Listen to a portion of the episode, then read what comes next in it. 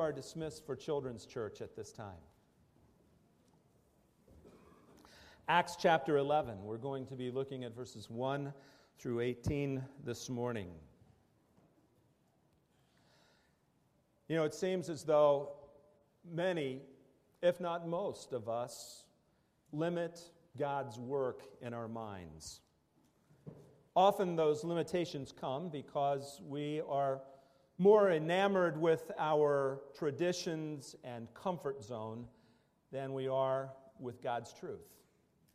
It's easier to cling to the familiar than to look at what God is doing, to look at God's word and his revelation and embrace that truth.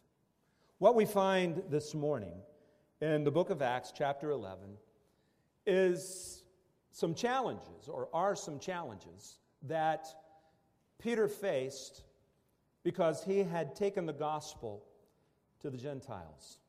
This was way outside the comfort zone of the Jewish believers in the church in Jerusalem. But it was something that God had called Peter to do, and he had to listen to God rather than men. In the first church that I served full time, there was a guy named Cecil. Cecil defined himself as the fuddy duddy factor. I remember one business meeting where he stood up and with pride, these words came out of his mouth I have opposed every forward movement that this church has tried to make. And he saw that as a truly good thing. He wasn't listening to the voice of God, he wasn't looking into God's word. There were sets of traditions and cultural considerations that brought Cecil to the point of view that he loved. We can't change. Any change I will oppose. What we find here in the book of Acts is God addressing that very issue by inspiring Luke to record the events in this passage. And what we want to look at first in verses 1 through 2 is this traditions die hard for most people. We try to guard our traditions, and often, in order to guard our traditions, what we'll do is criticize any change that comes. Look at the first verse and notice in Acts chapter 11, verse 1, it says, The apostles and the brothers throughout Judea heard that the Gentiles also had received the word of God. Now, this was a good thing. The word of God was going out. The phrase received the word of God carries with it more than just the idea that they were carrying biblical truths to the Gentiles. The idea that's being communicated in this text, in fact, means that they had received this word of truth. In other words, they had believed it. They had come to the place to where they had put their faith in the truth of God. And any believer worth their salt should have looked at this and rejoiced in the fact that people were coming to Christ. And yet, what we find in verse 2 is startling. Look at verse 2, and after it makes this statement about this word spreading throughout the church in Judea, verse 2 says this So when Peter went up to Jerusalem, the circumcised believers criticized him. Now, rather than going up to Peter and saying, Peter, praise God, we are so thankful that the Word of God is going to the Gentiles, we are seeing God's truth brought before those who need it. Rather than doing that, what happened? There was a group within the church that was so committed to holding on to their traditions and their way of life, they were unwilling to allow that God was doing a work in the early church because God was stepping out of the box that they had put him in. And so when God did something new and unexpected, they were there to resist. Listen, we need to be careful to not put God in a box. God is greater than any box that we can build because God is infinite. We don't want to judge God by our culture, by our traditions, by our feelings. We want to look to God to see who He reveals Himself to be in His Word and build our understanding of who He is solidly on that firm foundation rather than a foundation that we build for ourselves. And that's what the early church was facing. God was moving outside their comfort zone. They didn't know how to handle it. So, what did they do? They began to criticize God's messenger, Peter. Now, think about who Peter is. When Christ commissioned Peter as an apostle, he placed in Peter's hands authority to teach Christ's teachings to the church. So rather than looking to the person that Jesus Christ himself and the persons and all of the apostles that Jesus Christ had selected as those who were to lead the church, as those who were carrying forth the message of Christ and the apostolic teachings, what did they do? They criticized. They said, wait a minute, this goes outside the realm and the area that we feel comfortable with. We never did it that way before. So we don't want to see you, Peter, step outside of the box that we've neatly drawn. Peter was following the direction of the Lord. As we look through chapter 10, what did we see? Peter himself initially resisted what God was asking him to do, right? Peter himself had drawn that same box and put God in it. But then, when God told him to step outside the box after resisting three times, finally, what happened? Peter responded. And as a result, God's work was done. And that's what we need to understand. When we put God in our box, it will resist God moving outside that box in our minds, and we won't see the work of God being accomplished. We won't recognize it for what it is. That was Peter's struggle. That was the early church's struggle. Peter's struggle initially when he was told the first time and resisted, the churches when Peter told them what God was doing, all of this resistance to what God was doing. Why? Not because they were looking to God's word, but because they were looking to that which was comfortable and familiar, that which was a tradition and a way of thought. So here are these people criticizing Peter. The word criticize in the original language is a word that means to resist. It's a word that means to stand against. It's a very strong word that is used here. So rather than rejoicing in the work of God among the Gentiles, they were looking, they were saying, Look, we don't like this. We're not comfortable with what you've done, Peter. Cut it out. Stop it. You're breaking down every boundary that we've set, and we want you to stop it now. So here is Peter facing this criticism. But then we go on in the text, and we find this about people. People have a natural tendency to defend their traditions. That's kind of our default position. We all know what a default position is, right? That perspective, that thought process that we naturally go back to. For many of us, that default position is change bad, right? That's our thought process. That's where we are. If something changes, it's just not good. If it goes against my comfort zone, where I've been thinking, then it's just not good. You know, I remember as a young person, I grew up in a very strict church. And I was what I considered witnessing to one of my friends. So we were hanging out, and I started talking to him about several activities that he was engaged in that he needed to stop doing. First of all, I told him that the music that he listened to was way too rocky.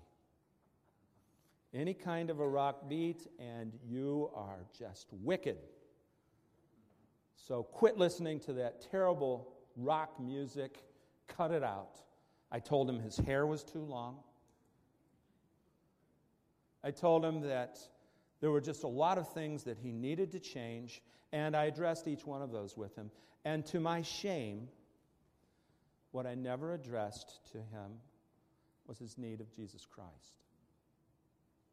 I was more concerned about having him conform to the standards that I embraced, the traditions that I had come to the place to where I saw as most important, more concerned for him becoming this person that I wanted to shape and mold him into than I was about his personal relationship with God through Jesus Christ. And that's to my shame. I still think about the conversations that I had with him and hope and pray that God brought somebody with some sanity into his life who was able to share the gospel with him later. But this is what we do. We go to this default position. We look and we say, These are the parts of my culture and my tradition that I feel comfortable with. And this is where everybody else has to be. But look at what we find here in this third verse. When Luke writes this, he discusses the criticism. And this is the criticism that they made. You went into the house of uncircumcised men and ate with them. Now, what's their criticism? Not that you carried the gospel to the Gentiles, but that he had breached protocol. That was their big concern. You, Peter, have breached protocol. Now, what was that protocol that they're talking about? What was the way of doing things in this culture that upset them so about Peter going and eating, sharing a meal with Gentiles? Here's what we need to understand. In the Eastern culture, the idea of sharing a meal with somebody shows acceptance. When you sit down to a meal with somebody, you are saying, I accept you, I fellowship with you, I'm engaging with you. It's a very intimate, a very important part of interaction in the Near East. And so, for these Jewish believers, the concept of a Jewish man fellowshipping and spending time and accepting those who are non Jewish inconceivable. It just didn't make sense. We get an image of this in 1 Corinthians chapter 5, where it talks about when the church disciplines someone the scripture says, I'm writing to you that you must not associate with anyone who calls himself a brother but is sexually immoral or greedy, an idolater or slanderer, a drunkard or sl- uh, swindler. Then look at the last sentence. This is what I wanted to key in on. With such a man, do not even eat. The idea is don't spend table fellowship with a person who claims to be a believer but lives in every way opposite. Because in so doing, you're giving approval to their lifestyle to what they're doing. So, for these Jewish believers, it was the same thing with Peter. You went into the house of a Gentile. You went to somebody that we look at and that we reject. And you did wrong by spending time with them. Never mind that they heard the gospel and received it. It was more important that you observe our cultural distinctives than it is that you carried the gospel. Now, this is profound when we think about it. There are missionaries all over the globe who face judgment calls when they interact with other cultures. Do you realize this? Many missionaries, when they go on a mission field, have to ask themselves this question Is what this person doing a cultural distinctive or a biblical distinctive? The goal of missionaries is not to make Americans around the globe. That's not their goal. The goal of missionaries isn't to establish an American style church around the globe. You know what the goal of a missionary is? To win people to Christ, to share the gospel, and see people come into a personal relationship with God through Jesus Christ. And so they have to make judgment calls constantly. Is this a cultural consideration or a biblical consideration? This is what Peter was facing here. The group within his church was more concerned about the cultural traditional elements of their faith than they were the truth, getting out to the lost. And so Peter had to address this.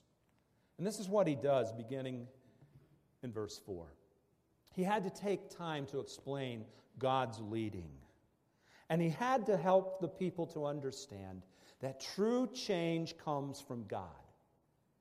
Look at the fourth verse, and once again, we see a retelling of what transpired where Peter was in Joppa and he had to go to Caesarea.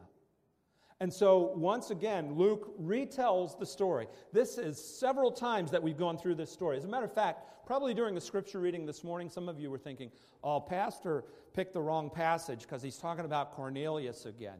No, it's repeated several times in the book of Acts. Why? For emphasis. But each time there's a little shade of emphasis that changes. What Peter wanted the circumcised believers to understand was this God was responsible for the change, not Peter. That was the point that he wanted to make. As we saw, Peter was a person who would have never gone in the direction that God guided him in, left to himself. Look at the fourth verse.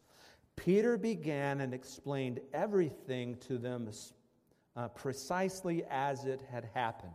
I was in the city of Joppa praying, and in a trance I saw a vision, and I saw something like a sheet being let down from heaven by its four corners, and it came down to where I was. And I looked into it, and I saw four footed animals of the earth, wild beasts, reptiles, and birds of the air. And then I heard a voice telling me, Get up, Peter, kill and eat.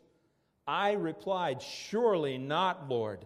Nothing impure or unclean has ever entered my mouth. And the voice spoke from heaven a second time. Now, notice the emphasis that we're seeing here. The idea to go to Cornelius and share the gospel did not originate with Peter. We see that he had a vision from God, a sheet from heaven, a voice from heaven, the command of the Lord. All of these things are brought out in this text to emphasize the fact that this was of God, not of Peter. You know, that's such a vital thing for us to understand that we need to follow the leadership of God and not the logic of people.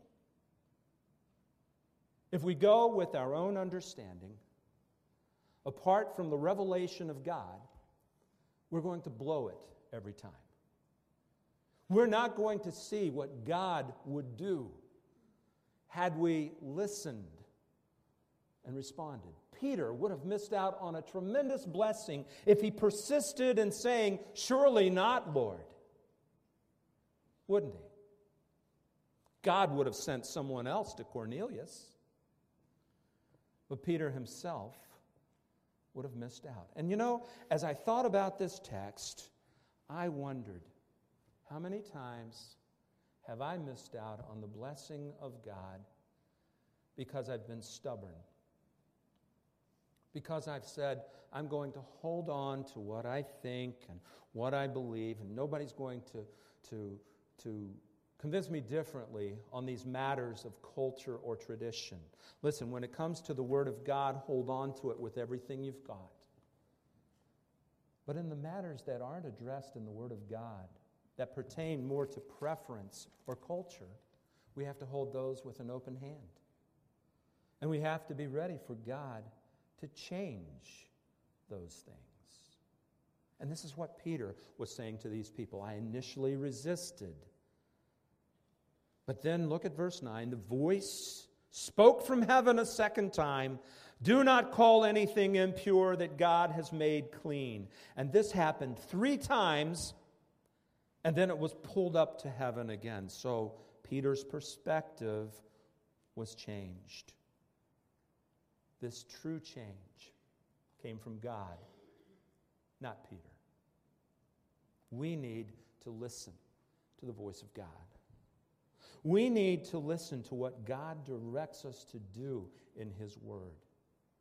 And resisting because we feel uncomfortable, or resisting because that's something I'm just not feeling at this moment, poor reasons to not listen to the voice of God.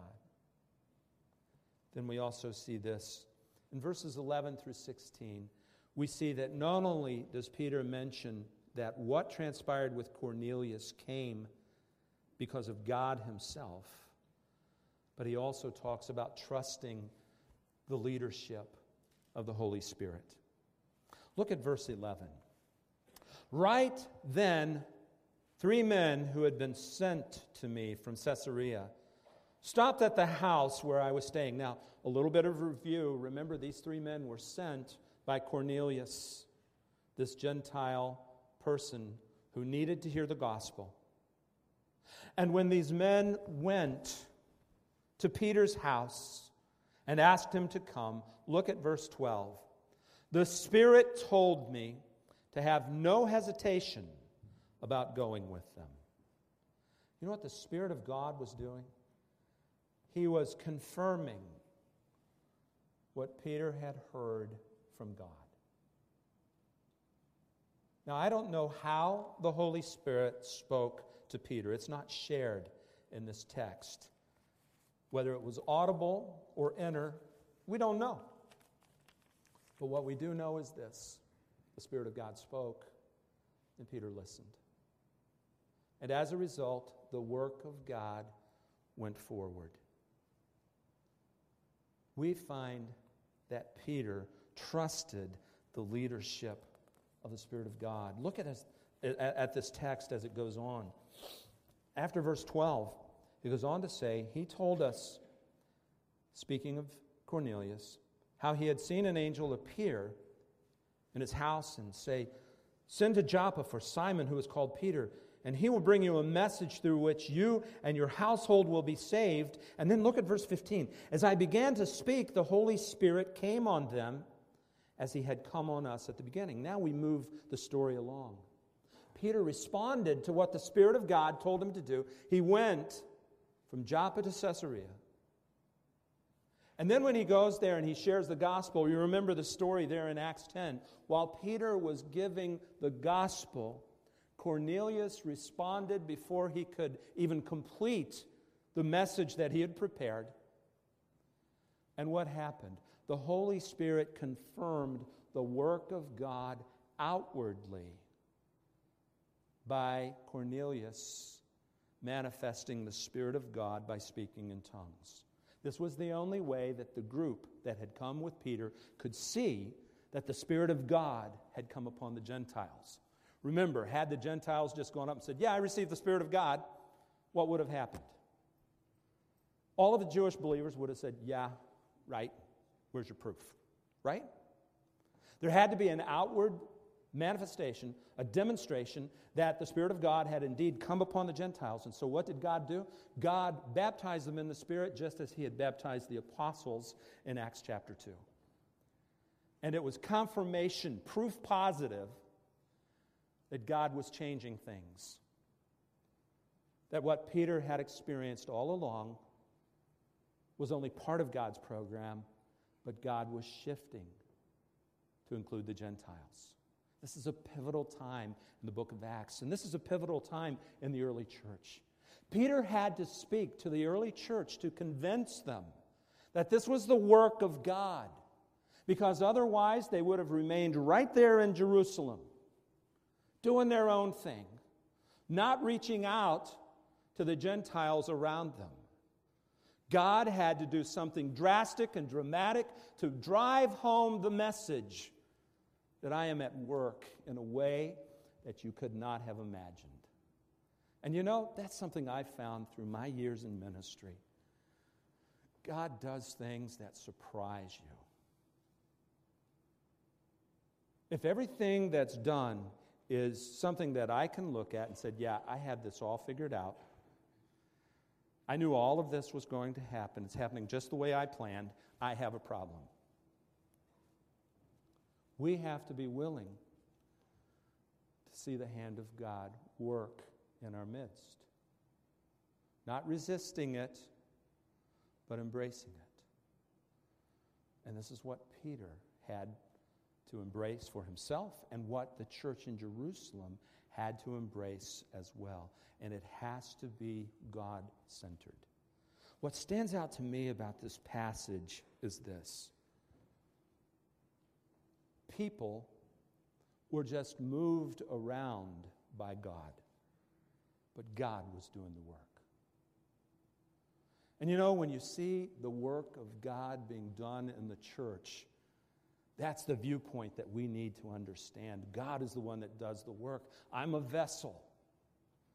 I'm someone that God takes and moves from here to here to accomplish that work, and it's a privilege to be used of God to accomplish that work, but God's the one that does the work. And I have to understand that. Nobody can look and say, Look what I did, when there's a work of God in the church. The only thing we can do is step back and say, God, you're amazing. Look at what you've done. Every advancement in the church, and I'm not just talking about Oak Lawn Bible Church, I'm talking about the church as a whole. Every advancement is because of the work of God, not because of men. Men can be used of God, but God's the one that does the work. And it's true of our salvation, too, isn't it? Our salvation doesn't rest in the work of men, it rests in the work of God. That Jesus died on the cross for our sin. And it's not because I'm better than someone else or live a more righteous life than someone else that I come into a relationship with the Father because I trust the finished work of Jesus Christ on the cross as my hope of salvation, and I trust his authority to forgive sins and grant eternal life. And when I come before the Lord Jesus Christ with that kind of faith, turning from what I've always been to who he is, then I find forgiveness and a relationship with God. What do we find after salvation, the same principle is true. I need to trust God, not my human efforts, not the things that I can do, not the program that I read about in a book somewhere that worked for one body of believers. And if I just do those five simple steps, it'll work here too. None of that really matters. It's God that does the work and our responsibility? Trust the leadership of the Holy Spirit. This is what Peter did.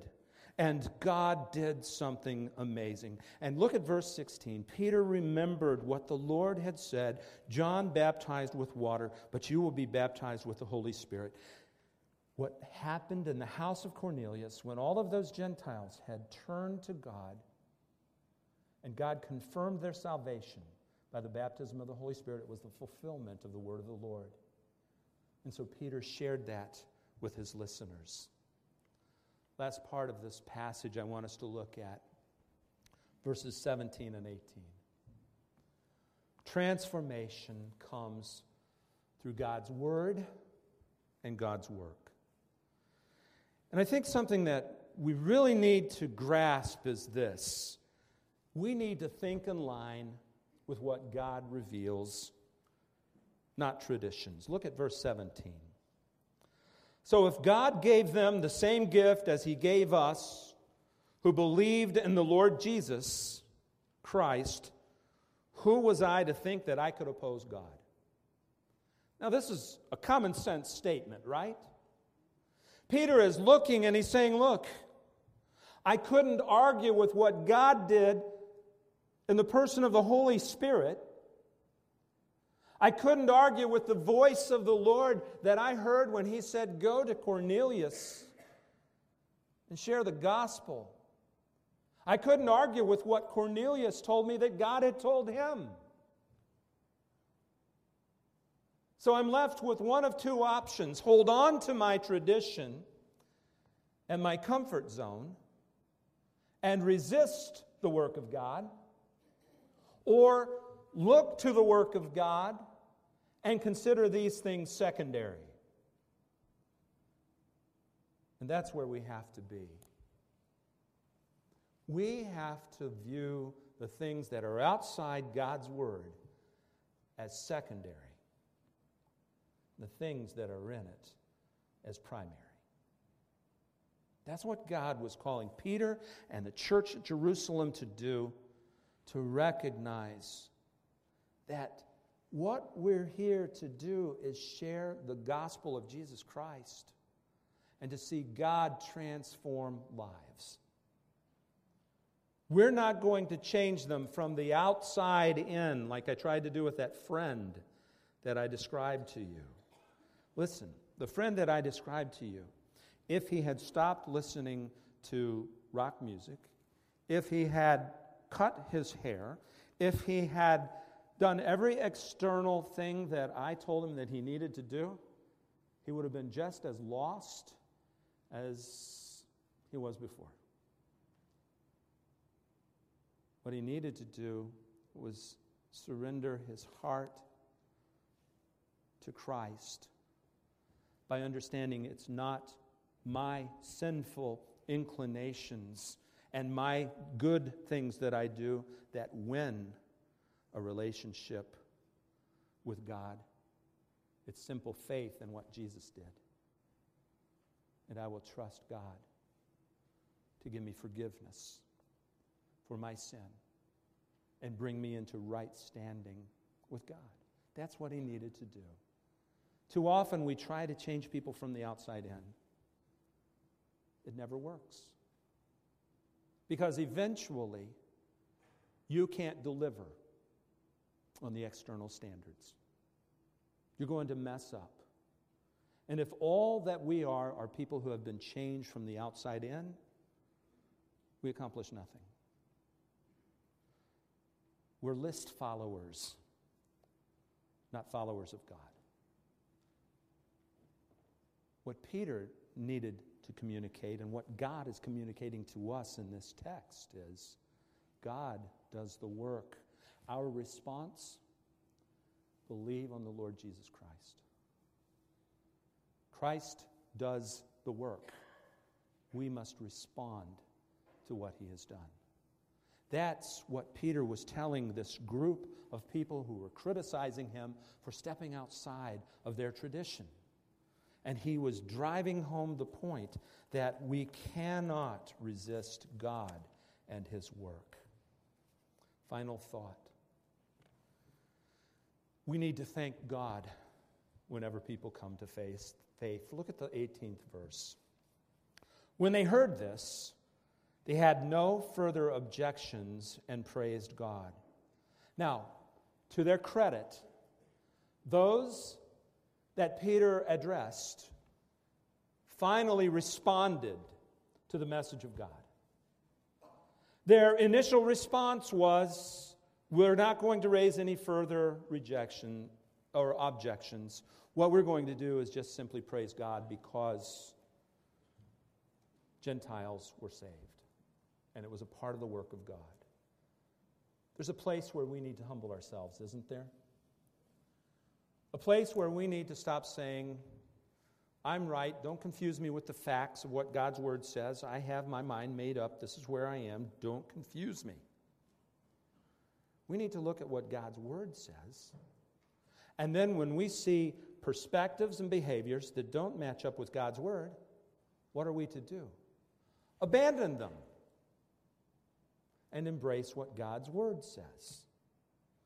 whether it's a system of thought, whether it's a cultural distinctive, whether it's a tradition, all of those are secondary to God's truth. So here are people who understand that. And here's what they praise God for. Look at the last part.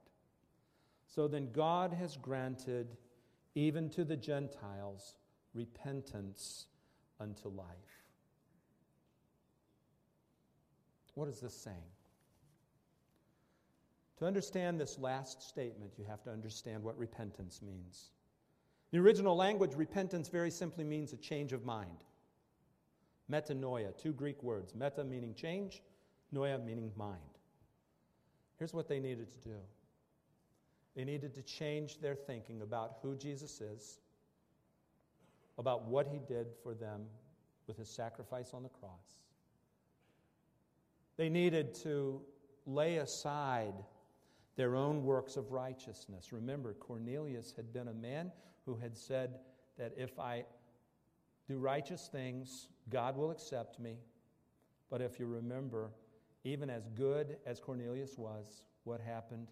God said, Someone needs to come and share with you the gospel so that you and your household can be saved. It wasn't his works of righteousness that would make him right with God the Father, it was a personal relationship with Jesus Christ and having that personal relationship with God. So he needed to change his mind. And when he changed his mind about who Jesus is, what he did on the cross for his sin, what happened? Eternal life. God granted him, gave as a free gift. That's what that word granted means eternal life. What a wonderful passage we find here in Acts chapter 11. The same God who worked through Peter, who brought the gospel to Gentiles, who saw an explosion in the gospel in that first century, is the God that we worship and serve today. And we need to take the attitudes and have a like mind with Peter. In being willing to lay aside the things that hinder the work of God and jump on board with what God would do in our lives individually and corporately as a church. I think that's our takeaway from this passage of Scripture. God is the one that does the work, not us. And I'm so thankful that that's the case. Infinite, without limit, is so much better than very limited. And we need to understand that. Let's pray. Father, we thank you for this text. We thank you for the